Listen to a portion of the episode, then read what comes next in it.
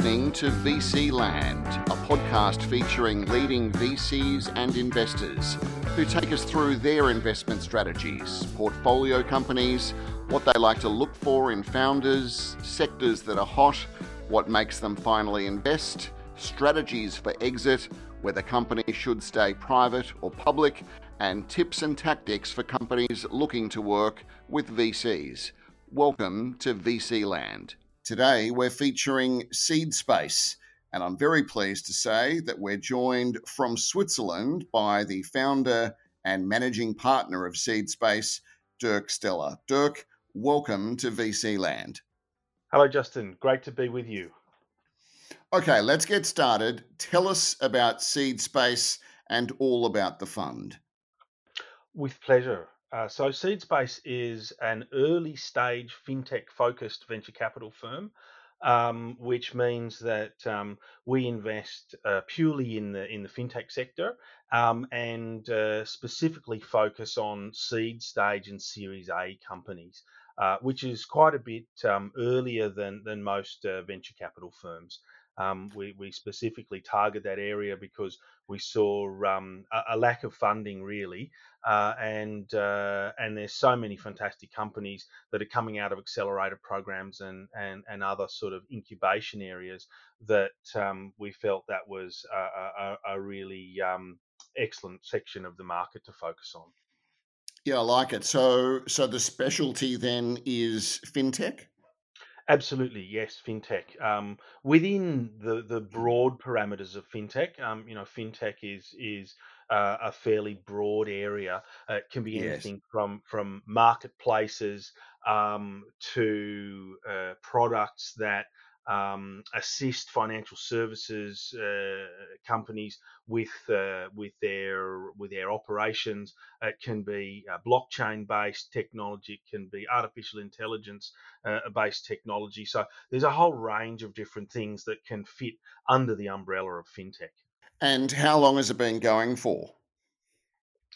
We launched uh, formally in two thousand eighteen, um, but spent uh, probably somewhere between two years and eighteen months and two years um, doing due diligence on, on the sector. Um, myself and, and the original partners um, have all worked together on various different um, projects over the years um, in relation to, to typical uh, financial services, um, okay. uh, building yep. equities portfolios and, and, and um, trading in global markets, these sorts of things.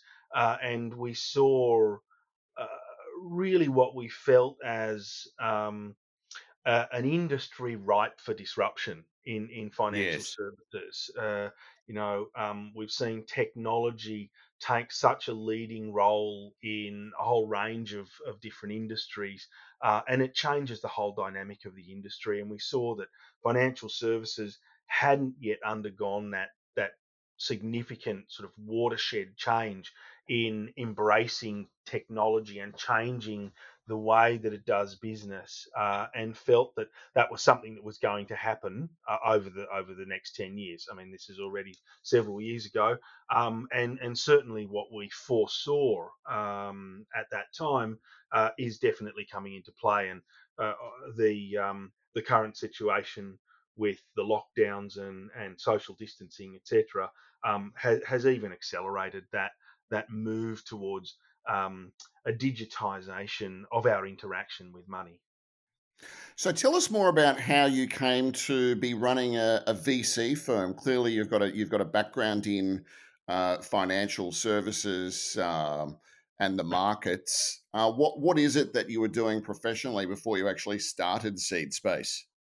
So I've I've done many different things. I well worked in many different organisations, um, doing more or less similar things. In fact, so um, I've had a career essentially building financial systems, um, whether it be financial systems for uh, reporting to to governance bodies, um, whether it be building uh, enterprise resource planning uh, uh, systems for for large organisations.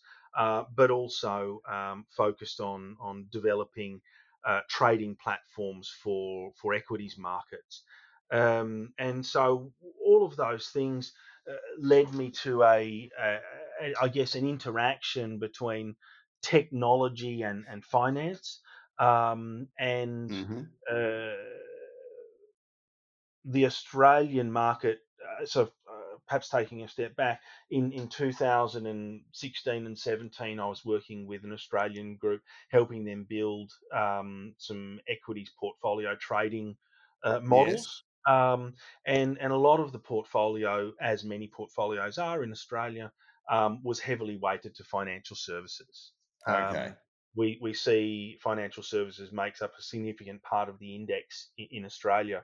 Um, and we saw that as a significant risk, um, and identified that as a risk, uh, and wanted to do due diligence on, on, you know, what potential shocks could, could occur, um, in that market segment. Um, uh, previous to, to that work in Australia, I'd spent quite a lot of time in Europe, um, and had watched what was at the time, I guess, the budding fintech industry, particularly in the U K. Um, and, you know, the U K is, I think, ahead of anywhere else in the world in terms of its evolution in in fintech or financial technology, integrating its way into financial services.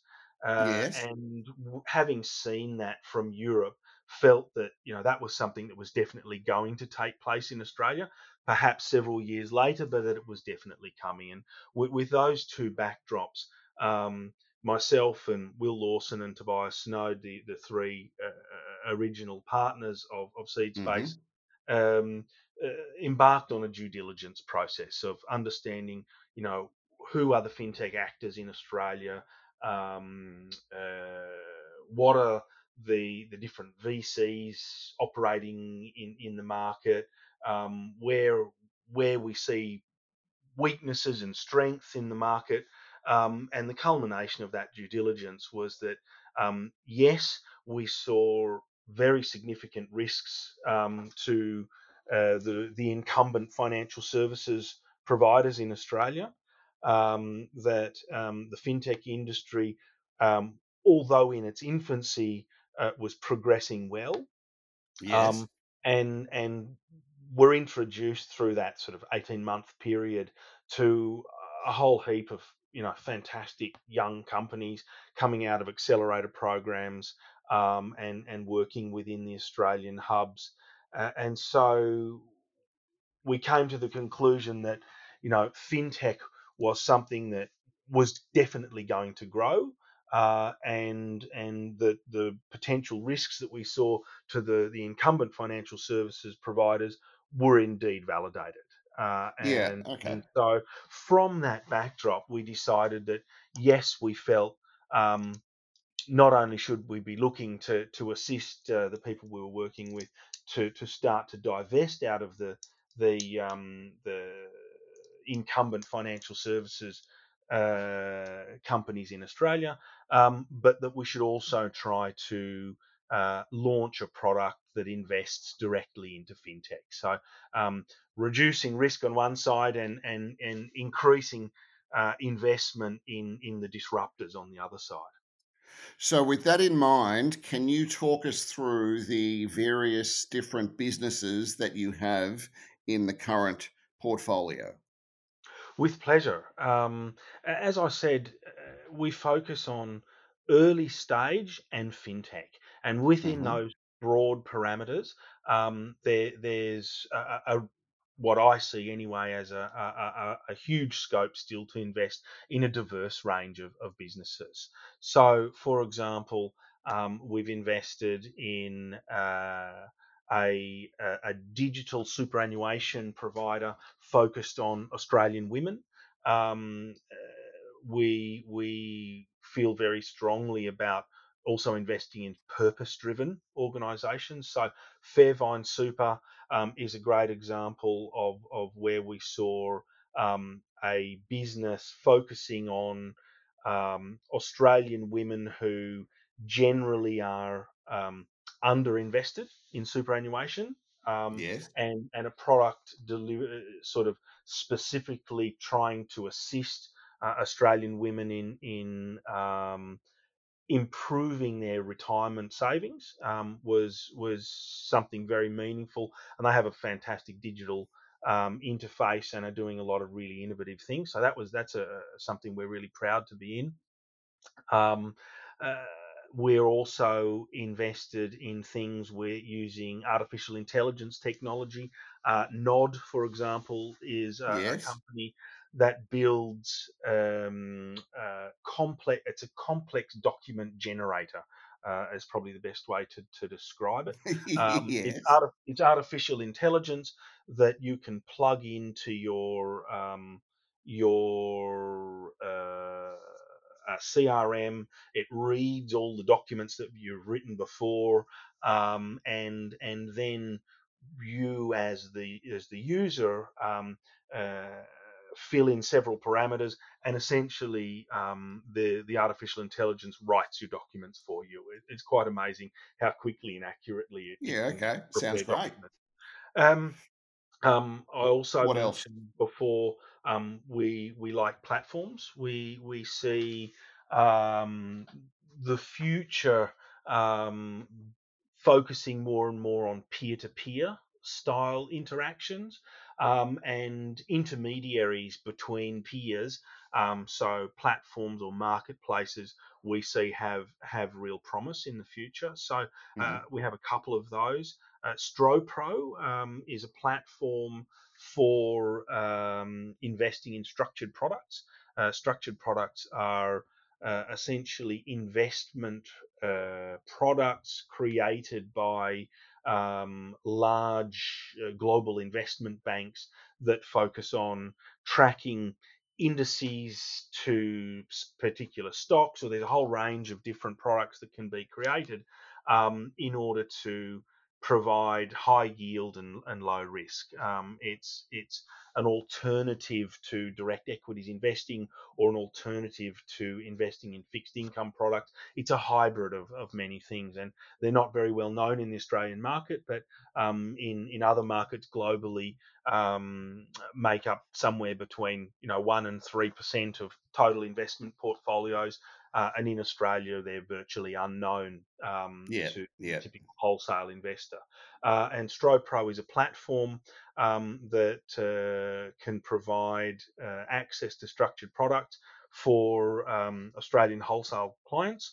Um, it doesn't. When I say wholesale, I'm talking about sophisticated investors. So anybody who meets the um, the sophisticated investor criteria, yeah. which is which is is not very strict. Um, it allows anyone with with you know a reasonable sized portfolio, um, anything north of several million dollars, you're able to invest in in in um, sophisticated products, and, and so StroPro um, have a uh, a platform that uh, not only provides access to these clients. Um, but uh, is is presented in a, in a very user-friendly way, and that hadn't existed anywhere in the Australian market before either. So it's it's again it's a product that's filling a gap in the market um, with very little competition, and that's something that we look for also, is to ensure that the companies that we invest in are solving real market problems um, and are entering a market where there's little competition, um, or they have a head start on the, on the other competition. Another company that we have um, that's um, a marketplace, and again a very purpose-driven company uh, called Provider Choice. Um, yes, they provide a marketplace for the N D I S um, recipients and N D I S providers.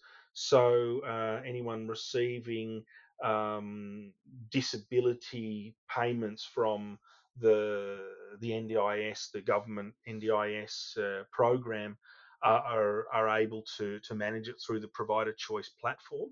Um, again, mm-hmm. there was no platforms that existed um, until Provider Choice entered the market, um, and uh, N D I S payments are expected to be um, you know north of uh, twenty billion. Um, it's in the billions, the, yeah. Yes, exactly. It's it's a it's a massive massive market, um, and so you know they're they're out ahead of, of other competition, um, and have a have a fantastic platform. Um, another uh, business we have um, is uh, a Malaysian-based uh, e-wallet and e-money provider. Um, again, um, relatively purpose-driven um, in in Southeast Asia. Um, there's a huge unbanked or underbanked population, people who don't have a bank account or haven't been able to traditionally get a bank account, um, and mobile first providers like MyMy um, are, are able to access those people who, who would like to have a bank account but you know don't have a bank close by, or, or traditional banks um, may not have accepted them. Um, so you know that's another product where we see huge potential for customer growth in, in Southeast Asia, um, and and also very purpose driven. So they're just a couple of examples of the um, of the things we have in in the portfolio.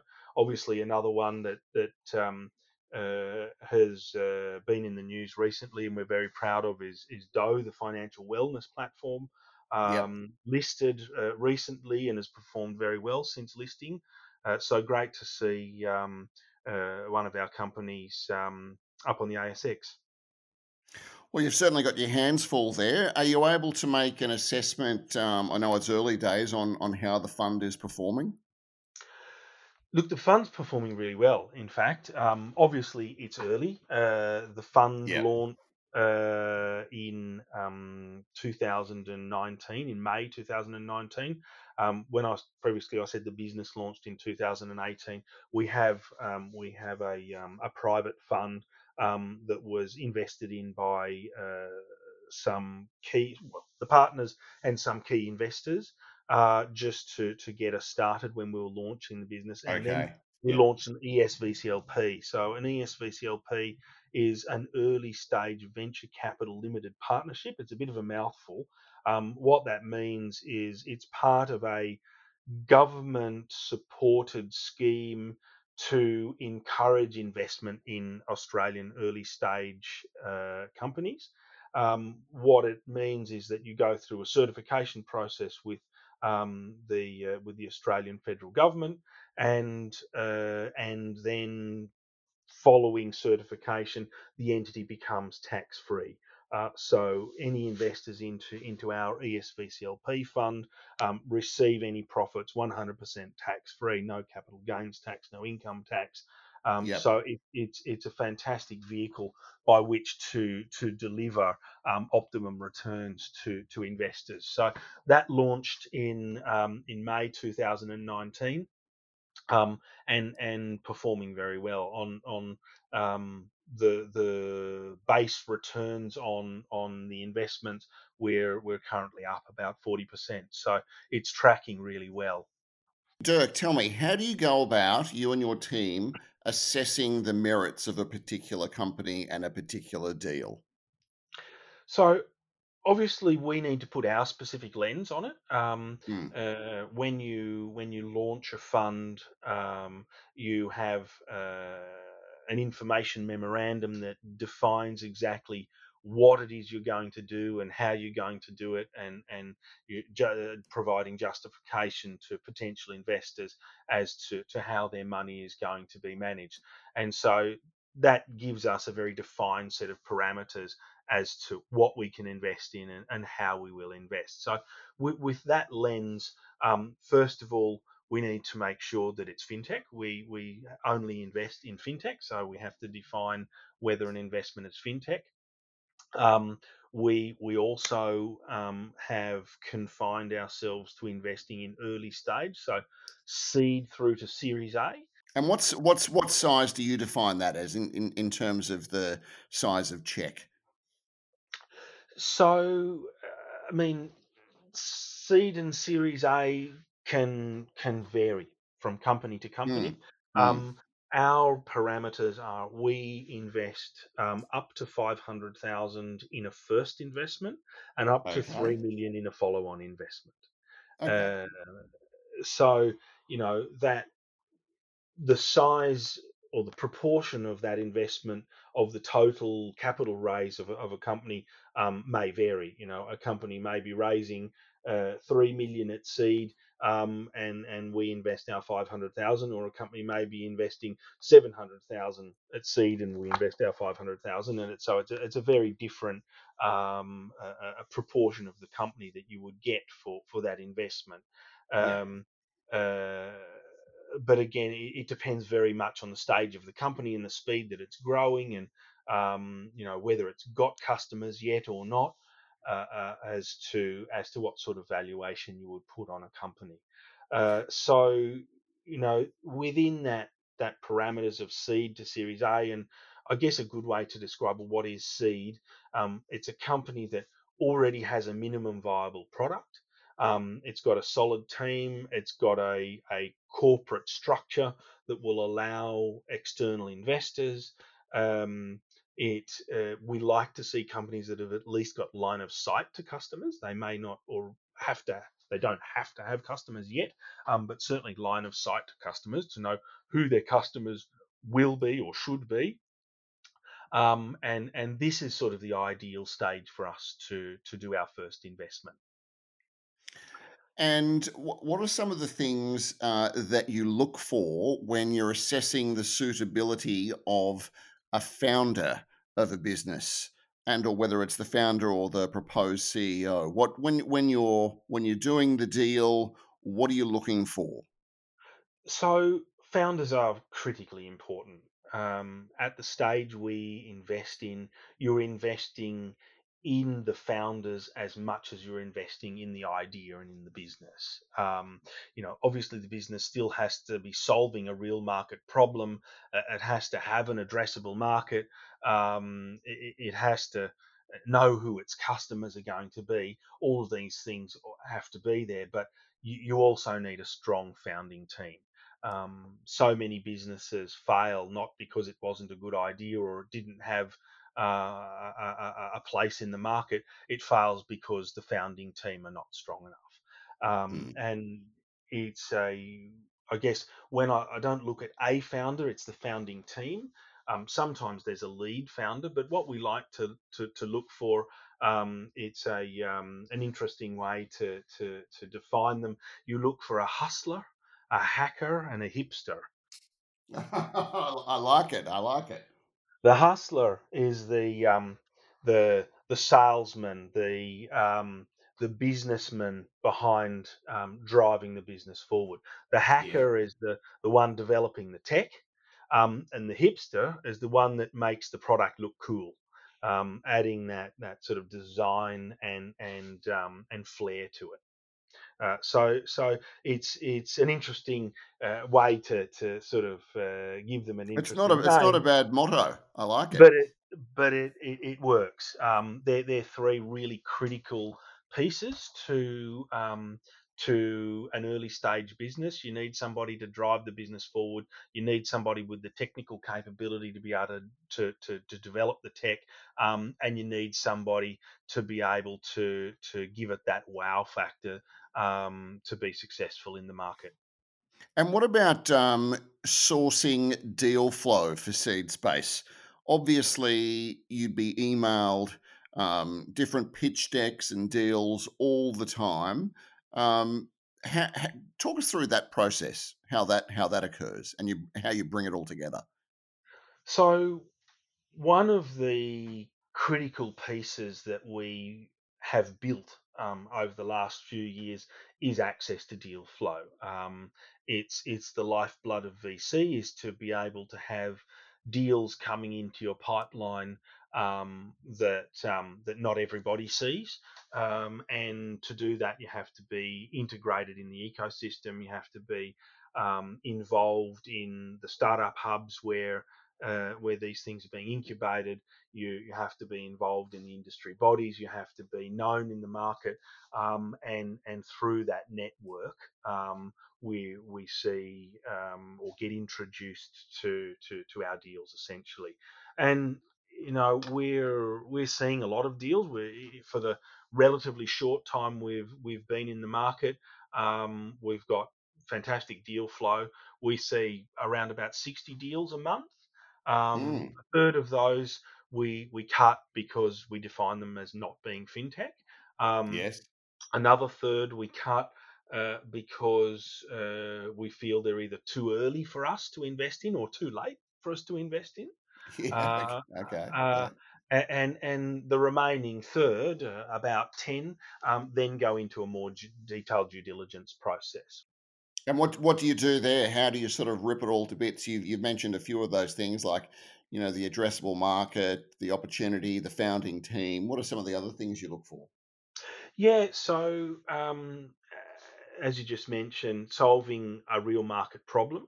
Uh, looking for a strong team. You have to have a strong team. It has to have a large addressable market. So not only solving a market problem, but solving a market problem where there are a lot of customers, um, yes, or, yes. or it's a significant, a significant issue to a significant number of people, um, or mm-hmm. businesses.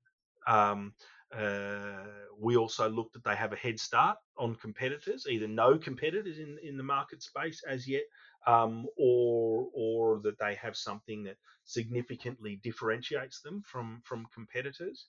Um, we like to look for for teams uh, that have got experience in the market segment.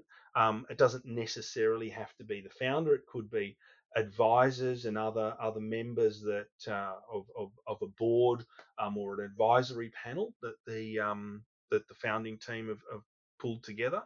Uh, that uh, we like to look for solid financial forecasts, that uh, they don't just think it's a good idea, that they've actually done their due diligence on the market segment um, and, and have been able to forecast uh, how the business is going to grow and, and, and, and how it's going to perform.